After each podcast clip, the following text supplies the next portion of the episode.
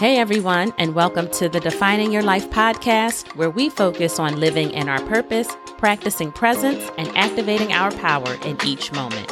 I'm Marsharelle, your resident pep talk provider, and I invite you to join me as we continue to learn, lift each other up, and strive to level up together.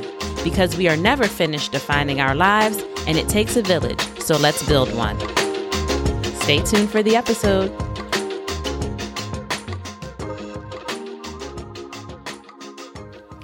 Hey everyone. I hope that all is well and that you were energized and productive this week. I spent some time, as I hope you did also, considering the areas where I could push a little harder and put forth a bit more effort. I definitely came up with some action items for myself, which I recorded in my vision journal and have actively started working on. So remember to write your ideas and thoughts down as they come up. The act of writing it down truly makes it feel real, you know, tangible, and solidifies the idea that it's actually achievable. And if you revisit your journal or your list or your board often, you will be more inclined to take action.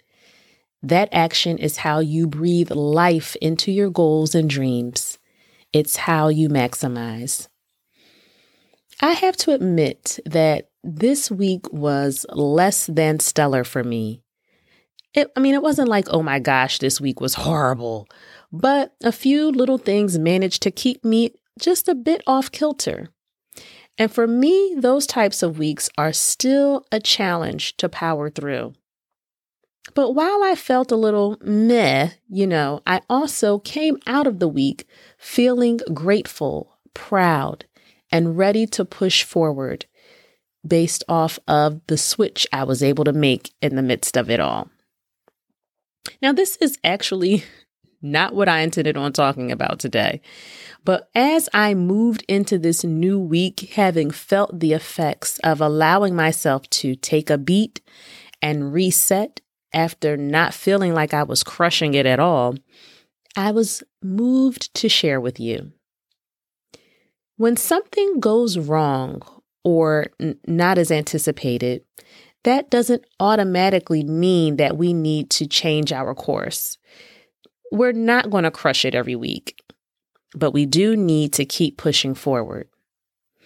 Oftentimes, it takes a bit more effort than we feel like giving or even believe we are capable of to just get over a hump or out of, a lull. This actually relates to maximizing our potential, right? Pushing ourselves little by little, challenging ourselves even when we don't want to. It's not always comfortable, but it is necessary. It's a given that there will be true setbacks in life. So, in those instances, we have to just do the best we can when they show up. But even more frequently than those major misfortunes, we will experience lots of small hiccups that have the potential to turn into something that could set us back if we lean into them. The book Don't Sweat the Small Stuff by Richard Carlson reminds us to be aware of the snowball effect of our thinking. If we let our negative thoughts spiral out of control, they will take over. I'm still working and learning how to keep those small things from growing legs. And I have to tell myself, don't lean in. It's so easy to do. Get caught up in that woe is me, nothing's going right narrative and stay there. But you know what I say? Words are power. Speak it, think it, believe it. I caught myself this week trying to plant myself and root in the negative because things weren't going smoothly. But thankfully, it didn't take long for me to look back and say, This is ridiculous. keep moving, keep pushing. And don't lose sight of what you are working toward by spending your time creating a case based on a few minor things that aren't really reflective of the full picture. This is me talking to me, by the way. You may not experience this, but if you do, I'm talking to you as well. Imagine the detrimental outcome of carrying the energy of a meh day into a week and then into a month. How much have you lost in that time? But if you splash some water on your face, wake up out of that stagnation, how much will you have gained? So, what do you do when you can't shake the funk of those minor hiccups? Don't lean in.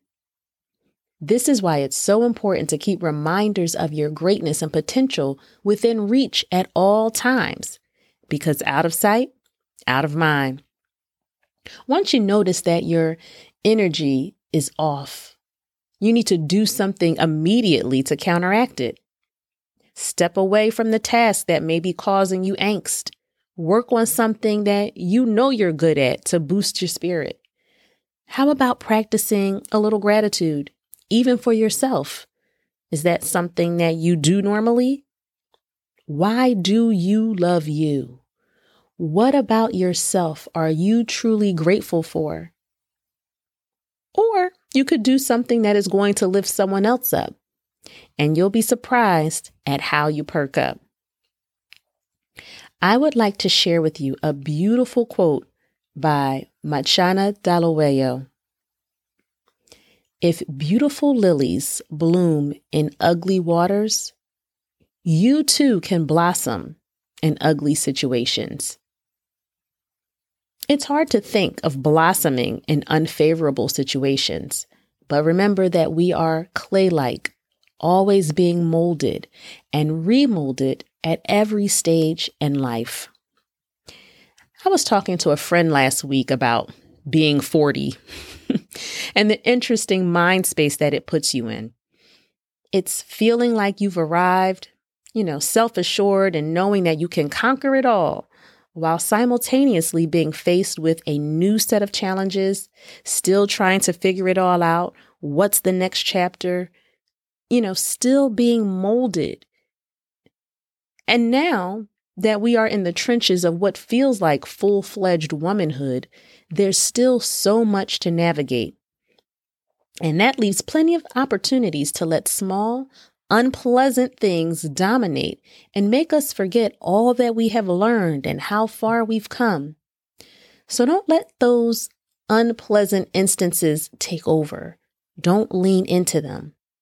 We should know by now how insignificant they are but do continue to push forward. When those smaller challenges arise, remember that you are blossoming and not wilting. Now, I'm not only talking to women in their 40s right now, but this actually reminds me of a short film a friend shared with me not too long ago called Turning 40. And while it focuses on turning 40, it shares stories of real women and their perspectives on this particular milestone. A milestone that for some could be meh, just like my week last week. But instead of spending time on the shoulda, coulda, wouldas, it focused on how great it is to view life and evolving through a positive lens and the benefit of welcoming new energy not holding space for those thoughts and feelings that can hold us back. That was a bit of a tangent, I'm aware. but I would hope by now that you don't mind taking the ride with me. And I'll link that film in the show notes if you want to check it out. It was actually very interesting. And um, as a woman that's 40, I totally resonate with it, but I think anyone would. Anyway, I'd love to hear some of the ways, you know, you you push forward and get back on track when you step out of bounds a little. So please share that with me. And thanks for tuning in this week. Thanks for being, you know, my listening ear and riding the wave of my random thoughts. I hope that something that I've shared here has been beneficial for you. If it was, you know what to do. Share. That's number one. Rate and review the podcast and help us grow. And I can't wait to chat with you all again next week. Take care until then.